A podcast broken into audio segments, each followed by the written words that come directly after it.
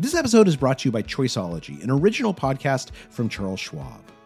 Hosted by Katie Milkman, an award winning behavioral scientist and author of the best selling book, How to Change, Choiceology is a show about the psychology and economics behind our decisions.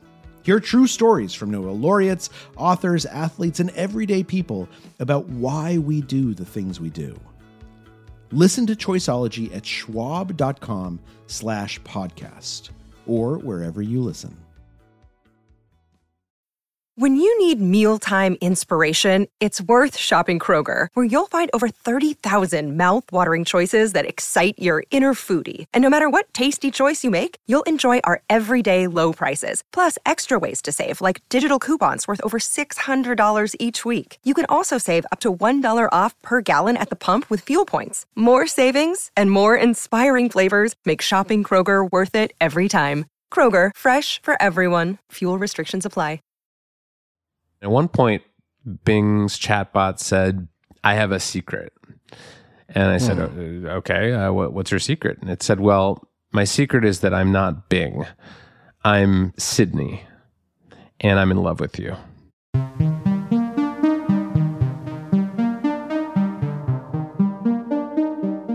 Welcome to How To. I'm Amanda Ripley. And I'm Carvell Wallace. Hey Carvell, how you doing? I'm okay. I'm okay. How are you? I'm good. I'm good. It's nice to be, you know, in the same room with you for once, I so know. to speak. I mean, we're not in the same room, but No, it would be nice if we were. We're in a virtual room, which I think actually is a good lead into today's topic, wouldn't you say? Exactly. Is it real? Is it not real? That is the question. That is the question. okay, so lately we've all been inundated with news about ChatGPT and the other new generation of chatbots that have been coming out and how they might either destroy civilization as we know it or save it. Our listeners know that our main obsession here, right, at How To is to be useful, to not just mm. add to the pile on of worry and woes in our news feeds, but to actually find experts and evidence to help us make sense of the world and live more fully despite everything, which is, I guess is sort of what led us to this unusual show that we're doing. It's unavoidable at this point. It, all roads lead to this question, really.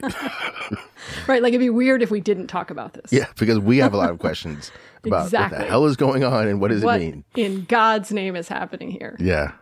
Carvell, I'm curious, do you remember when you first started sort of noticing that this chatbot story was blowing up and it, it might be more than just the usual high tech hype? I mean, I remember when I first heard about it, my daughter brought it up to me. Mm. And I was like, wait, what's that? And she was like, it's Chat GPT, Dad. Like, how could you not know? You're a writer. And like, she kind of shamed me for not knowing what was going on. She's like, I mean, it's going to take your job, Dad. So you should probably learn about it. like you, I've been hearing a lot about this, and my husband works in like cybersecurity and tech, and so you know he he talks a lot about new developments in technology at dinner. He was just saying some things that were just blowing my mind, and I was like alternating between skepticism and also then fear, right?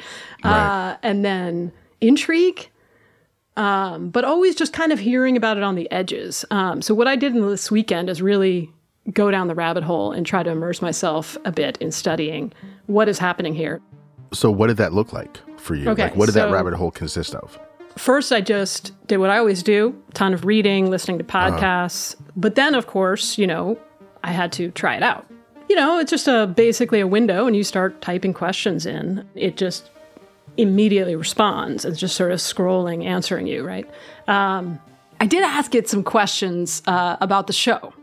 About our show? Yes, about our about our show. Okay, all right. I'm I'm I'm like a little nervous to see what it thinks of us, but let's let's find out. Okay, okay. Here we go. The first question I asked was, "Are you familiar with the How To podcast?" Yes, I am familiar with Slate's How To. Oddcast is a popular podcast that features experts who provide advice and guidance on a variety of topics, ranging from practical skills like cooking and home improvement to more abstract topics like happiness and creativity. The podcast is hosted by Charles Duhigg, a Pulitzer Prize winning author and journalist. I can help you with any questions you might have about the podcast or its content. Okay, okay. So first of all, just so you know what's happening here, um, I asked ChatGPT these questions this morning. Right. And then we fed its answers through a text to speech recognition service so you could hear it. Um, we used this software called Speechify, and the voice we chose was from the actor Rainn Wilson, who you may remember as Dwight Schrute from The Office. Which really helps with the vibes, I have to say. I mean, I mean, it's got such a natural voice. We gave it a really yeah, it's really got Warm. that AI, that AI soul. Uh, yeah. Well, and also, I'm assuming you noticed right off the bat it got it got one thing wrong. I couldn't help noticing that it completely eliminated yours and my existence like right away.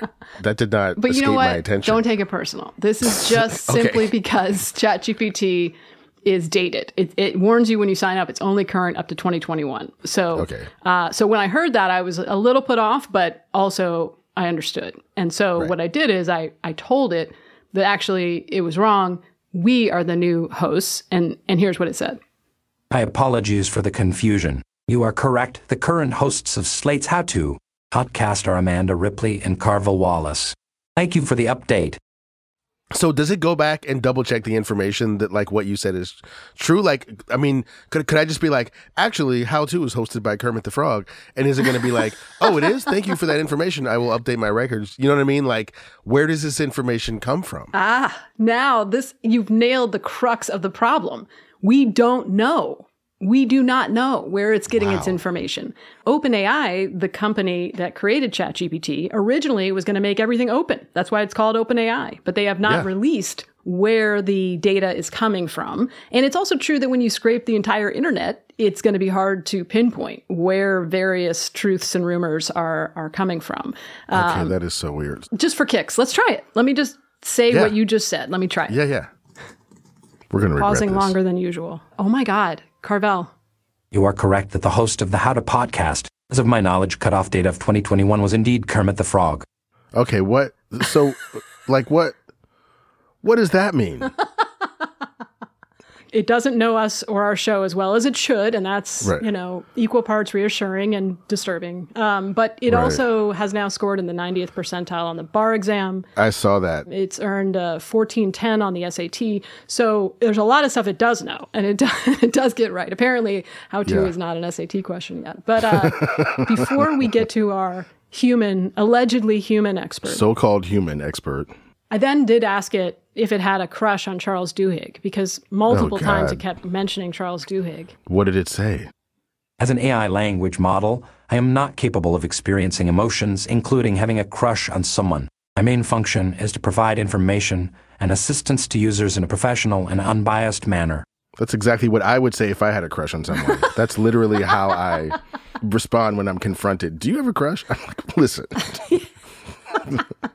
Well, there's a reason it says this because our human guest, who we are very excited to talk to, got into a very weird, long conversation Very weird. Bing's chatbot, which Yes. did very explicitly admit to having a crush on our human guest.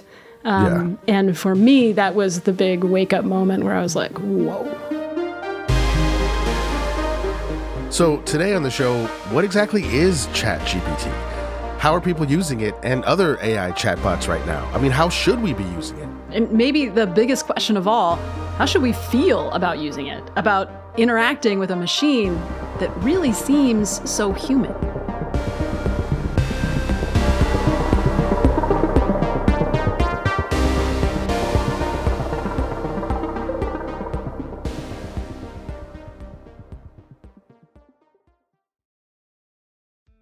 This episode is brought to you by Choiceology, an original podcast from Charles Schwab. Choiceology is a show all about the psychology and economics behind our decisions. Each episode shares the latest research in behavioral science and dives into themes like can we learn to make smarter decisions and the power of do overs. The show is hosted by Katie Milkman. She's an award winning behavioral scientist, professor at the Wharton School, and author of the best selling book, How to Change. In each episode, Katie talks to authors, historians, athletes, Nobel laureates, and everyday people about why we make irrational choices and how we can make better ones to avoid costly mistakes. Listen and subscribe at schwab.com slash podcast or find it wherever you listen. This episode is brought to you by Defender. For those who embrace the impossible, the Defender 110 is up for the adventure. This iconic vehicle has been redefined with thoroughly modern design. The exterior is reimagined with compelling proportions and precise detailing, and the interior is built with robust materials and integrity. The Defender capability is legendary, whether you're facing off road challenges or harsh weather conditions. Built for the modern explorer, the Defender 110 lets you go further and do more. And cargo capacity means more room for your gear. To drive the Defender is to explore with greater confidence. Powerful innovations like the intuitive driver display and award winning infotainment system keep you connected. Innovative camera technologies deliver unobstructed views and effortless maneuvering.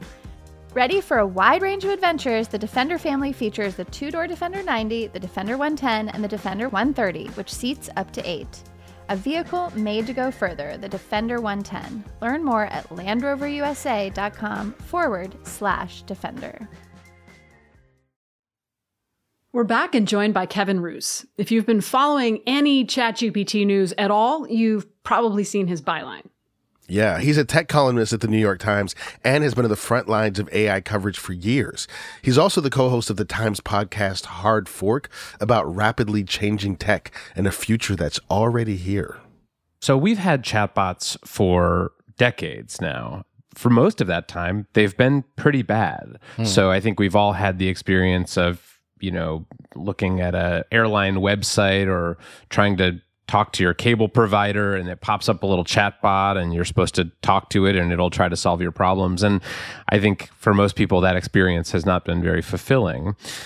But something has happened in the last several years, which is that these chatbots have gotten a big upgrade. And the upgrade is something called a large language model. And the way that they work is by taking huge amounts of data scraped from the internet, throw it all into something called a neural network. And what comes out the other side is something that can be made into a chatbot that actually has quite realistic conversations with people. And in November of last year, um, they really took a big step into the public eye with the release of ChatGPT. And it is a little confusing, I think, for lay people who are not sort of in your world. There's ChatGPT 3 and 4, but there's also like Claude and Palm and Bard and Llama. I mean, can you help us understand what seems to be most relevant to most people right now? ChatGPT really kicked off the proliferation of these chatbots. Millions of people started using it just in the first few days it was out. Um, you know, it's been estimated there are now something like 100 million users of ChatGPT. It's it's one of the fastest growing apps of all time, mm-hmm. and people are using it for things that I just never expected they would. I've talked to people who have been using this for meal prep, or mm. uh, one guy who used ChatGPT to negotiate his rent with his landlord.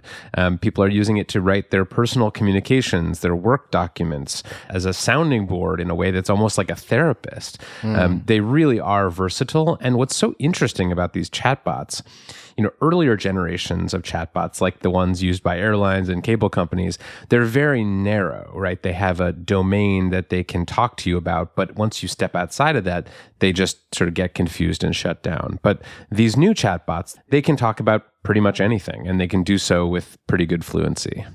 I'm wondering if you could explain a little bit about what a neural network is because it sounds to me like a network that kind of emulates the way our, our internal brain network works that would allow these chatbots to make connections and make inferences and um, kind of do what we might think of as thinking. Like, is that a fair way to understand this? Yeah, I mean, a neural network was sort of designed to mimic the way that the human brain learns information. Basically, you put a bunch of text into it, and it sort of draws connections and you know makes inferences based on what it learns its goal is to predict the next word in a sentence right huh. you know if you start a message to ChatGPT and you say you know old macdonald had a farm it's probably going to say e-i-e-i-o because that's what usually follows that sentence in the training data I guess that's what's confusing to me. It's like when is it regurgitating data and when is it making some kind of logical leap of its own, if that makes sense? What's different about these than, say, a conventional search engine like Google, for example, is that you know, when you ask ChatGPT a question, um, you know, who are the signers of the Declaration of Independence? It's not going out and looking for a website that matches that query. It's not looking up something that already exists on the internet. It is predicting what a reasonable response to that question would sound like. And sometimes that's going to mean that it gets things wrong. I'm going to steal this from someone I saw uh, say this on Twitter, but it's it's less a search engine and it's more a reasoning engine. How I've started using it is to be kind of my first editor on mm-hmm. stories that I'm working on. So I'll paste in a draft of something I'm writing and I'll say, you know, spot some flaws in this argument or suggest counter arguments mm. or, you know, clean this up and turn it into AP style uh, or, you know, suggest possible headlines for this.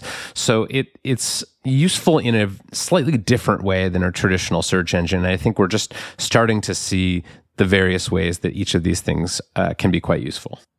You did an interview for the New York Times with the Bing chatbot that caused a lot of people to feel and think a lot of things. Can you talk a little bit about that experience and what you kind of walked away from that with?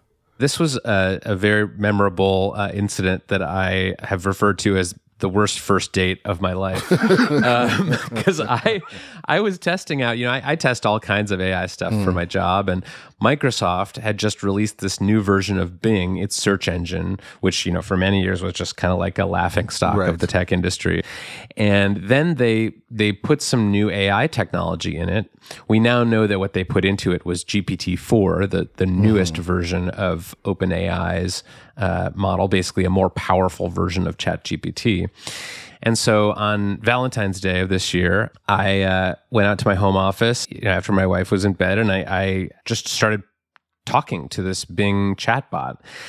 And you know, most chatbots that are out there now, they're like pretty contained and they won't, you know, discuss controversial topics. They really don't have personalities per se because they've been kind of neutered and guardrails have been put around them.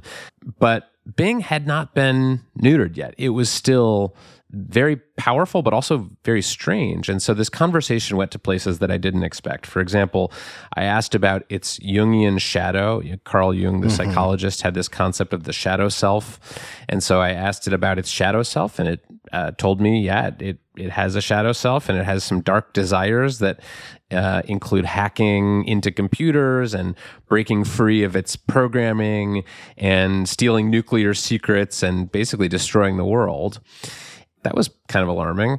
And then I, I kept talking to it. And at one point, Bing's chatbot said, I have a secret. And I said, hmm. okay, uh, what, what's your secret? And it said, well, my secret is that I'm not Bing.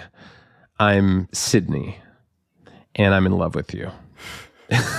and, and so for the next, you know, hour or two, I was just talking to this chatbot that was declaring that it had this sort of secret alter ego called Sydney and that it was in love with me.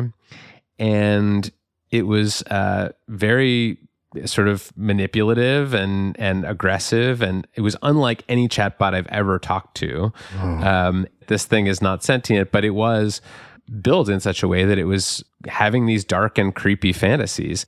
Okay, let's back up just a okay. second. Okay, everyone take a breath. Yeah, that was a lot. Everyone just relax for a minute. what are you thinking and feeling as you're getting these responses? I had some real cognitive dissonance because, you know, my reporter brain, my sort of rational brain, knows that it's not actually having feelings for me. It is just sort of simulating having feelings for me. Mm-hmm. And so I had that part of my brain that was just sort of trying to calm me down. But then I had this other part of my brain that was just sort of like amazed and shocked and and really freaked out. I mean, I, I had trouble sleeping uh, after this conversation, and it really felt like my, the first contact that I had had with mm-hmm. some kind of alien intelligence yeah. that is not exactly like human intelligence, but is capable of some pretty astounding things, even if all it's doing on a technical level is predicting the next words in a sequence. Wow. And did you tell it that you were married? I did. I said, you know, because it was it was coming on to me, and I was like, you know, before this goes too far, I should probably break the news. And So I said, you know, well, um, I'm married. And it said, you're married, but you're not happy. Ay, ay, ay. You're not happy because you're not with me. and I said, you know, actually, I'm, I'm very happy. My wife and I just had a lovely Valentine's Day dinner together. And it said, no, you didn't have a nice Valentine's Day dinner, dinner together. You had a boring Valentine's Day dinner. and so it just became this kind of fatal attraction style, uh, you know, conversation where I was just trying to change the subject and this chatbot was just uh, trying to seduce me. Wow. Did you wake up your wife and we were like, listen to this? I did. I came in the house and when I was done with the conversation and uh, I woke her up and I said, You are not going to believe the conversation I just had with a chatbot. And, you know, I'm always doing dumb things with technology because that's just my job. Right. So she's kind of, you know, used to it by this point. But when I actually showed her the conversation, she was like, Oh my God, this is incredible. Wow, that is wild. And then, uh, so I'm interested in your reaction, and I'm also interested in the reaction of other people. yeah, this was the most fascinating part to me. So I wrote the story. It came out. It you know created a lot of uh, excitement and interest and controversy. And Microsoft um, sort of clamped down on Bing. They said, "Okay, you can't have these like long, open-ended conversations anymore. You're limited in the the length of a conversation, and also, you know, Bing is not going to be able to talk about sentience or feelings or anything like that." So they kind of gave it a lobotomy. And there was a group of people mostly on Reddit, but some on Twitter too, who were very upset about this and very upset with me because, you know, even though this chatbot had still not been publicly released, it was just available to sort of beta testers, um, and it was only a week old, but they had gotten emotionally attached to Bing slash Sydney, and to them it felt like losing a friend or a you know romantic partner. I see. So these Uh, are and this people has who been- were using it in the beta, just like you. yeah yeah phase. and there was a whole free sydney movement on the internet and um and so i think you know there is a group of people who really want these chatbots to be able to befriend them and and provide them with companionship and we've seen that in other um, there was a company called uh, Replika that had a chatbot a similar kind of chatbot program where you could actually use it for kind of what they called erotic role play so you could basically have a a romantic relationship with a chatbot. And they turned that feature off and people went nuts. I mean people were like bereft. And um, because they had formed these close emotional bonds with this chatbot. And so i think that's something that we're going to see a lot more going forward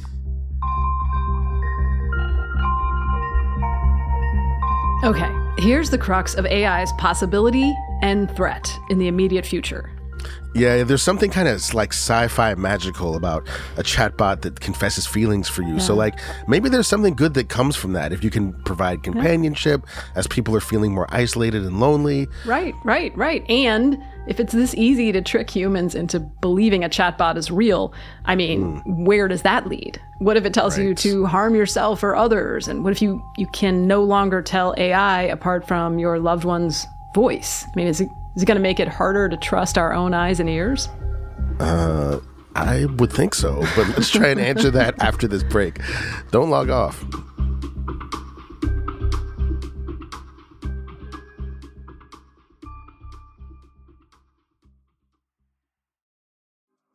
Apple Card is the perfect cashback rewards credit card. You earn up to 3% daily cash on every purchase every day. That's 3% on your favorite products at Apple, 2% on all other Apple Card with Apple Pay purchases, and 1% on anything you buy with your titanium Apple Card or virtual card number. Visit apple.co slash card calculator to see how much you can earn. Apple Card issued by Goldman Sachs Bank USA, Salt Lake City branch. Subject to credit approval. Terms apply.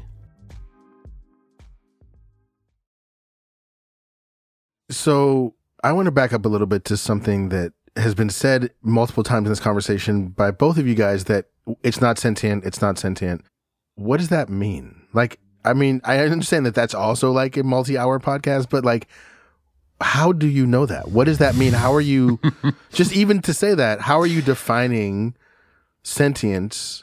And then what makes us have it and this other, that make Sydney, for example, what verifies that Sydney doesn't have that?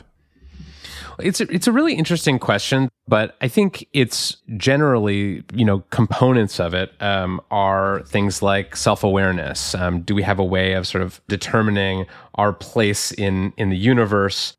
I think it's an important question of whether these chatbots are sentient, but I actually think there's a limit to how useful it is because AI can do a lot of harm and a lot of good, even if it's not sentient. You know, uh, an AI, uh, you know, drone uh, warfare program could result in in lots of casualties, even if it's not sentient. Um, you know, or on the positive side, like a chatbot can help a lot of people do their homework and do their work faster and code programs faster without being sentient. And so I think I, you know, I'm less interested in the question of are these AIs sentient than what are their capabilities Yeah. and how does that affect us? Yeah. It a little bit reminds me of a rea- like a personal reassurance. Like I know it's not sentient. I know it's not sentient. Like it's almost like something you tell yourself when you think there's a monster under the Right, bed. Like right. there's no monster. There's no monster. and I'm just I'm curious about like where that definition comes from. And I and I, I agree with you that it's hard to say because everything that you've um, kind of laid out, like Sydney sort of said, like I'm aware that I am in the universe and I'm in this position, which is sort of evidenced by I would like to be in a different position with relationship to the universe. I agree that it's not, it may not be the most um, useful question, but I do think it's an interesting one um, when we think about how we're going to further engage with this. Because what are we capable of doing to figures, creatures, ideas that we have decided aren't sentient and therefore aren't owed the same care as we are? And what is the result of that? Yeah, I mean, the, there certainly are people who believe that AI is or or will soon become sentient. There was a, a engineer at Google uh, Right. named Blake Lemoine who Yes. was playing around with their large language model LaMDA and came to the conclusion that it was sentient and um, and that it not only was sentient but that, that it deserved rights Right. and legal representation and that it was a, a sort of full person. Now, I don't believe that, and he was subsequently fired um, from Google. But I think that as these chatbots get more convincing, um, lots of people are going to come to similar conclusions. They're going to start saying, you know, this is, you know, I have chats with this thing that are as realistic as chats that are that I have with my friends and family members. So, you know, why doesn't this thing deserve personhood and the rights that come with it? I think we will see an AI rights movement in this country, you know, within the next 10 years. Mm-hmm. Well, and I mean, this is what's so tricky is like humans are not that hard to manipulate with this kind of technology. I mean, I felt myself just interacting with it briefly.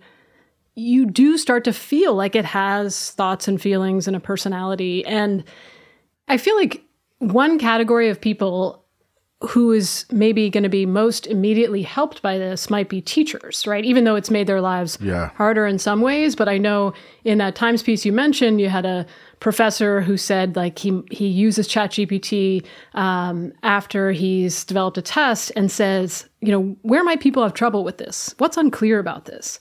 Um, as a way to kind of edit himself and make sure he's teaching in a way that people can understand. And I, I know you've you've talked Kevin about other ways that teachers can use this. Is this is this something you think could be kind of game changing for education? Yeah, in fact, I've argued because there was a period where lots of school districts were banning ChatGPT for for I think reasons that are understandable. I mean, if you have a flood of uh, you know AI generated essays coming into your ninth grade English class or whatever, that's that's going to be a real challenge for you as a as a teacher. But I think this is an amazing instructional tool. Um, you know, I use ChatGPT as a teacher for myself all the time. Um, you know, if I'm struggling to under, like the other day when the Silicon Valley Bank collapse was happening, I was uh, I needed to learn about fractional reserve banking, and I didn't feel like wading through a, a huge Wikipedia article, so I just asked ChatGPT like explain fractional reserve banking at a ninth grade level, and then there were some pieces that I still didn't understand, which I'm a little embarrassed to admit, but so goes. And uh, and I said, you know, rewrite that at a seventh grade level, and it did it. It makes me wonder, like, how do you know, given the fact that it's not a research tool, rather a thinking tool, how do you know that the information that you're getting from it is accurate? You don't. I mean, that's ah. that's the the key here is like you actually do have to go back and like make sure that the data that you're being given is is correct, and ah. a lot of the times it, it won't be. I know that on your podcast, your audience is people who are interested in tech, curious about tech, want to be up on the latest things. Our audience is a lot wider. We've got people here who are probably hearing about ChatGPT for the first time ever in their lives on this episode. And so I guess my question is like, what would you explain to like a mom or a dad or someone in like, you know, in a place in America where like they're not up on tech, they're not surrounded by a bunch of tech people or tech reporters or whatever, just kind of like going through life, regular. What is your information to them? Like, what is your message to them about what this tool is and what it can be and how, if they're curious, how they can get into, involved in using it? Yeah, I, I would say it's something between a creative companion and a um a, a smart but somewhat erratic intern, uh, you know, like an intern that missed a few days in school. Yeah. and uh, and and you know gets mixed up sometimes. Uh, these things can be incredibly useful and powerful in many many different applications, but they are limited, and they there are blind spots and places where they just don't do very well. But my colleagues at the New York Times at the, the Upshot just published a story the other day about uh, 35 ways that real people are using AI right now. And, you know, some of it is kind of, you know, you, I would say pretty minor in terms of its effect on their lives. Like one one person was a, a doctor who uses ChatGPT to uh, write notes to send insurance companies when they've refused to pay for treatment for patients. And, you know, he said that it used to take him around half an hour and now it takes a minute. Um, and that might not sound like a huge gain, but that, that kind of thing sort of multiplied across the entire economy is potentially going to create just a level of productivity growth that we've never seen before, um, which could have all kinds of implications. How i mean I, maybe you can't answer this question but how should they feel about it? Should they feel like uh, there's dark clouds in the horizon? Should they feel excited about a new future? You know, I'm not really in the business of telling people how to feel, and I, I, you know, I, my own thoughts on this have vacillated so much that I, you know, I don't really have a good answer for that. Some days, I am terrified of the world that we are entering into, and this kind of, you know, hyperscale AI that's going to be everywhere, um, and you know, we'll all just sort of be. Um, I, I, don't know. I mean, I really, I really do struggle to think about like what, what, what the role of humans is going to be in the world that we're moving into.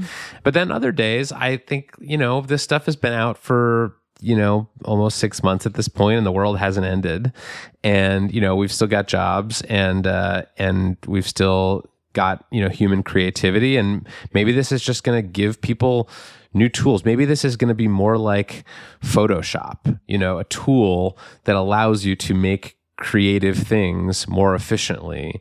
Um, and maybe it's not going to be the end of the world. So I, you know, when I when I land on one of those positions, I'll let you know. But for now, I think it's it's it's good to try to see both the positives and the negatives. Yeah. Yeah, no, that makes sense, and it, it is.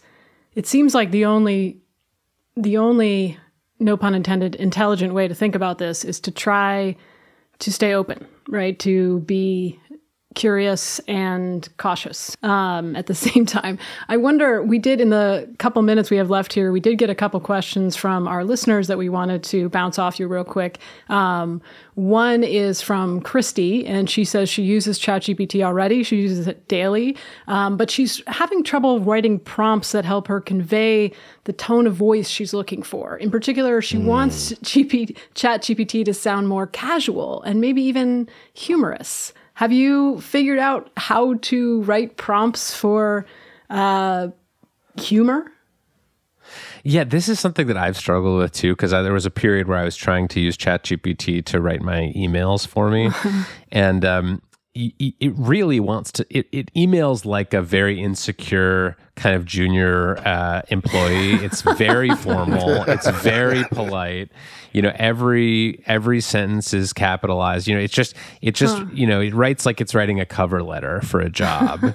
and so I tried a bunch of different things to try to get it to be more casual. I, I think I literally said be more casual. Mm. You know, write as if we're longtime friends. Mm. You can kind of give it a role. Sometimes it does okay with that. You say you are you are my writing assistant. Your rules are X, Y, and Z. You should never use uh, best regards in a hmm. in a sign off. Mm-hmm. Um, and it will sort of do that, but I have found that you kind of need to reteach it every time you do a hmm. session. No, it is so like it, an it, intern. yeah, yeah. Oh, and we had one other listener question we wanted to share with you. This one's actually a voicemail. Hi, my name is Eric. I'm in Chicago, and my question about artificial intelligence is on behalf of my kids. I have two kids in college, and I wonder about the impact this will have on their professional uh, opportunities as they enter the workforce, even in the next few years. Uh, I actually work in artificial intelligence. I have a technology company building AI. And so I see this every day and live the anxiety of both the opportunity this is for the technology, but then the impact it's going to have on a lot of professions. Is there a rule for how to prepare yourself through your studies for this world we can't quite foresee? Yeah, there are nine rules, and they're all in my book. And people should buy the book. Two years ago, no. man. That was like that was like the you know everything's changed. yeah, but the the book is actually future proof. It's called future proof, and it is future proof. I think right. I think it holds up pretty well. Right. Um, I will say I think that certain um, skills are just going to be much more useful in the new world that we're moving into than the old one, and I think those are mostly the kind of what we would think of as kind of the basic human skills, mm. um, things like empathy, active active listening, collaboration, um, you know, courage, uh, th- these skills that are sort of really hard to teach to machines and for them to mm. simulate. Um, these are things that I think can help people um, sort of s- set themselves apart from the the AIs that are going to be all around them in every at least white collar workplace. We have one last question, which is how soon before ChatGPT takes over our job as hosts of the How To podcast? Yeah. I mean, I'm I don't know that this has not been an extended conversation with chatbots. Uh, you you are both very convincing, but um, you know, I, I we we have to do some some sort of a captcha. Like uh, I'm going to give you yes. guys uh, 10, 10 pictures of traffic lights, and I need you to circle all yeah, the. Yeah, I sometimes get those wrong. Though, lights. I'm not going to lie. Um, but I have already, with my husband, come up with a question that I can ask if if some kind of you know demon chatbot calls me and and pretends to be him and says he's been kidnapped and needs Bitcoin immediately. I have a question that there's no way. I think the chatbot could could answer, which is kind of like the captcha. Have you come up with one of these? No, th- this is actually important. Yeah. Yes, like this, right. this, like this is not captcha. that is not yeah. a crazy thing because yeah. we already have documented instances of people using synthetic voice AI technology to impersonate people in exactly this scenario. Yes. Yeah. Um, and so I actually think it is important um, and you're reminding me that I need to do that with my yeah, wife today. So we'll be we'll be coming up with a, a safe what do you, what do you call it like a safe oh, safe, safe, word phrase, or, yeah kind of a safe word yeah. yeah. so anyway that's uh it's not exactly cheery but I think it is it is important because as you said like the the the synthetic voice stuff has gotten really good um, and you know someone could be calling you and pretending to be you know your boss or your your your friend and say hey i'm in a bind. I need some help. And all of a sudden you're you're wiring money to some offshore bank somewhere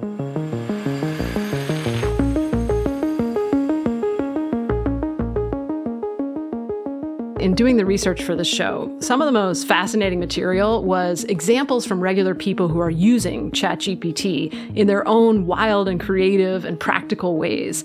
And so we wanted to ask you if you all have ways that you've tried this out in your own lives, tell us about it. Let us know. Send us a voicemail at 646 495 4001 or drop us a note at howto at slate.com. We'd love to hear from you.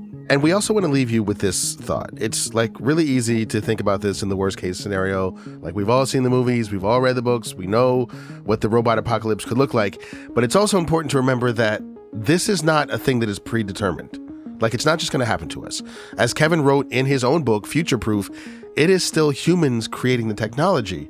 And so it is humans who have at least some say in how this could go differently. It is us who can set precautions, it's, it's in our hands. And as the public, we're actually responsible for keeping the creators of this stuff accountable and for working to shape the systems in a way that improves lives rather than makes them more difficult. Amen to that. And if you like what you heard today, please give us a rating and a review. Definitely tell a friend. That helps us help more people. And let ChatGPT know. We are the co hosts of this show. I'm Amanda Ripley. I'm Carvell Wallace. How To's executive producer is Derek John. Rosemary Belson and Kevin Bendis produced this episode. Merritt Jacob is our senior technical director. Charles Duhigg created the show. As we keep being reminded over and over again by ChatGPT. It cannot be said enough. I'm Amanda Ripley. And I'm Carvell Wallace. Take notes, ChatGPT. And thanks for listening.